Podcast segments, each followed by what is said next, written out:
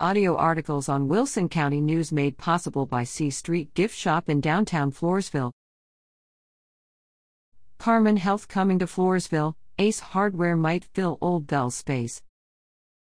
Activity recently at the former Bealls store site adjacent to HEB at the corner of Standish and 10 TH Streets, US 181, in Floresville has area residents excited. For sure, one of the new tenants in the space will be Carmen Health. We hope by the end of the year to be finished and ready to open in the new year, Chief of Staff Ian Ikamba told the Wilson County News.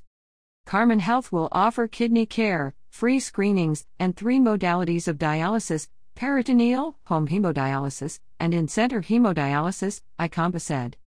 The company name may be familiar to area residents. Carmen Health previously offered free screenings, working with Conviva in Floresville. Now they'll have their own site in the county seat. Ace Hardware may fill part of the space vacated by Bealls, according to local real estate broker Bill Osborne.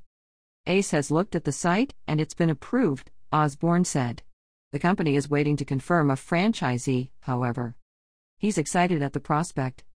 The name Ace Hardware is a misnomer, really, Osborne said.